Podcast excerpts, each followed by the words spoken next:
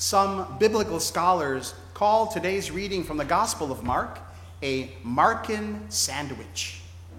That's because there is one story placed between two parts of another story, like a slice of Oscar Mayer bologna between two pieces of Wonder Bread, or like roasted pork belly inside a delicious pork bun oozing with pickled cucumber.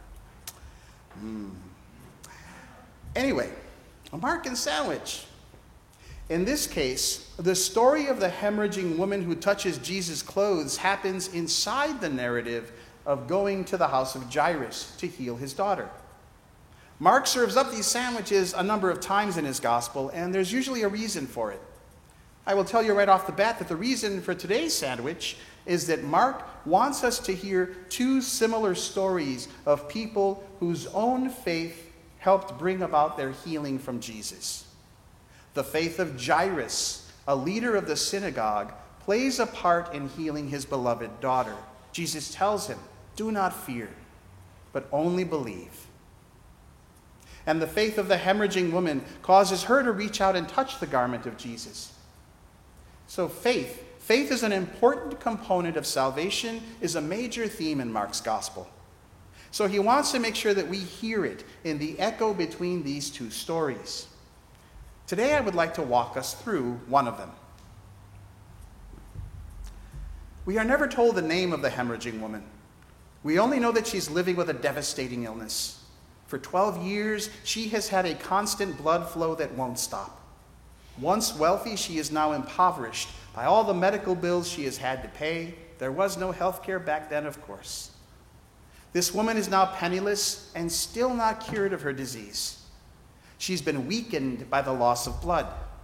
But on top of her physical ailments, her condition has made her an outcast in the community.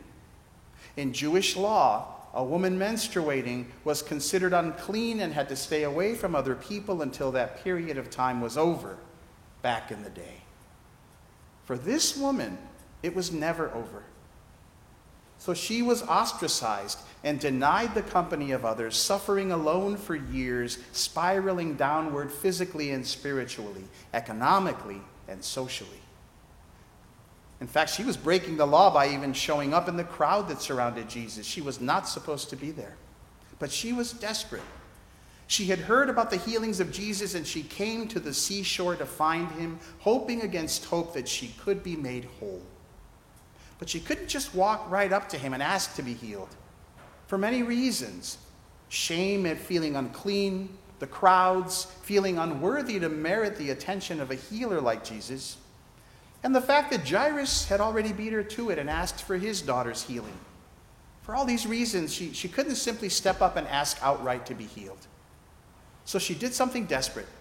Pushing through the crowd, she reached out to touch the garments of Jesus. It was a pitiful gesture, but she had nothing left to lose.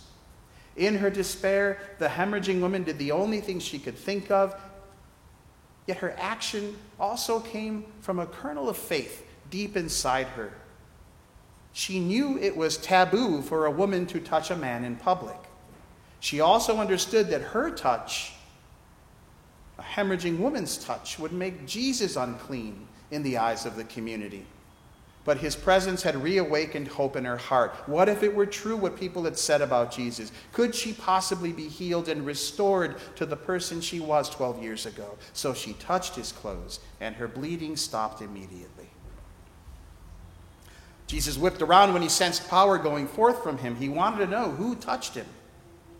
Now, he was already on an urgent mission to Jairus' house because the little girl was near death. They had no time to lose. So, why would he bother to stop to identify the recipient of his healing? Well, he did it because the healing was not yet complete.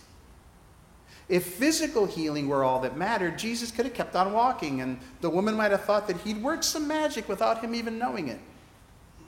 But unlike all the other touching and jostling that he got from the crowd that day, Jesus knew that this touch carried with it a longing, an urgent need for connection and restoration. So he sought out the person who had been healed. When the woman falls at his feet trembling and tells her story, Jesus says, Daughter, your faith has made you well. By naming her daughter, he lets her know that she is once again part of the family of Israel. He restores her to her community. He also lets her know how precious she is to God, like a daughter to a parent.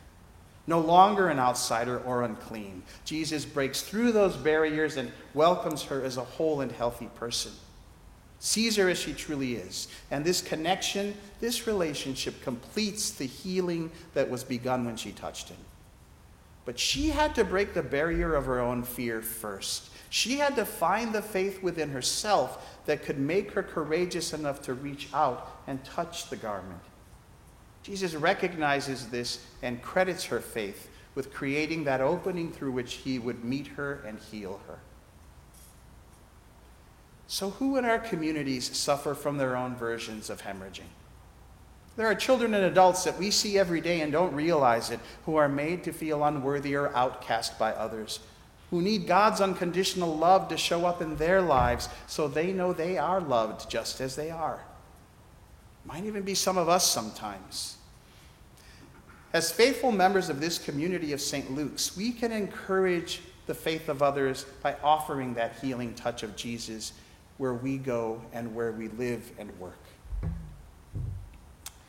When I last preached on this passage, uh, when I was in Boston, I used a story back then that I would like to share again now. It was about a woman named Karen Klein, a 68 year old grandmother who worked as a school bus monitor in New York for a middle school. One morning on the bus that she rode with the kids, Karen was horribly teased by a group of seventh grade boys. One of them videotaped the whole thing and posted it to YouTube. They swore at her and criticized her weight, her looks, and her poverty, bringing her to tears. While this went on, she clutched a cloth purse that had inspirational and funny sayings on it like, live with integrity, just believe, and life is too short to wear pantyhose.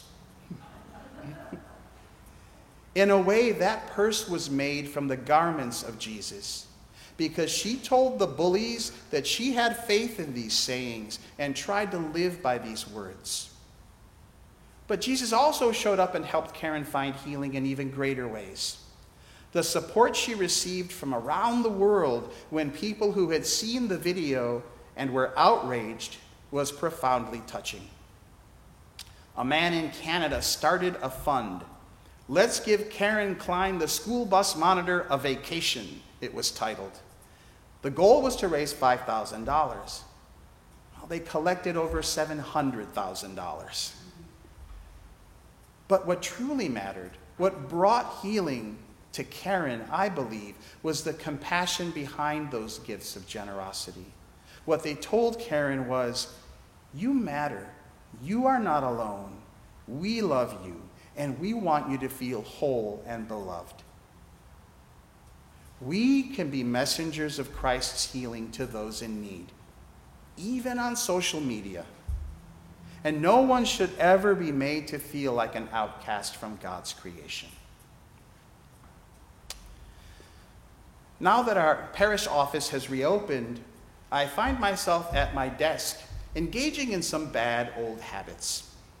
There are benches in the courtyard just outside my door, and people often sit there to rest or to recharge their cell phones, or sometimes to sleep. The bad habit I have is that I always assume they're going to knock on my door and ask me for money, or for something I don't have the time to stop and give. So I kind of stay quiet in my office. I hunker down. I turn down the music on my computer and hope they'll go away. Very Christian of me. Yesterday afternoon, a man settled onto the bench, huffing and puffing and talking to himself. I rolled my eyes and thought, eesh, here we go. But shortly after he arrived, a woman showed up and started talking with him in a loud voice. I, of course, eavesdropped. I couldn't help it, it was right there outside my door. Turned out the woman was a social worker, and they had chosen our courtyard to meet and discuss a case that was going to court on Monday to which he'd have to attend. She asked whether he had nice enough clothes to wear. Yes. And whether he needed her to arrange a ride to the courthouse. No, he said he'd take the bus. Through the entire conversation, her tone, though loud, was caring and concerned. When she finished, he thanked her profusely for all her help, and she told him to take care of himself. She left. He huffed and puffed a bit more, then he left. I alone remained, sitting in my office, blinds drawn, red faced with shame. On that beautiful Saturday afternoon, the garment of Jesus was worn by a social worker, not by a priest. Luckily for the man on the bench, he'd chosen the right person to connect with. Examples abound of outcasts longing to be seen and touched with compassion and healing. Sometimes we too need to be reminded of God's boundless love. Wherever your hurt is that hasn't healed, whatever you may have suffered from over the years, whatever makes you bleed, trust in Jesus. Reach out in faith, touch his garments however they show up in your life, and be made well. The garment of Christ is worn in many places. You, in fact, wear it today. May God grant us the faith to reach out when we are in need. May Christ give us the strength to be his boundless compassion in the world. And may the Holy Spirit restore us to our true and loving selves. Amen.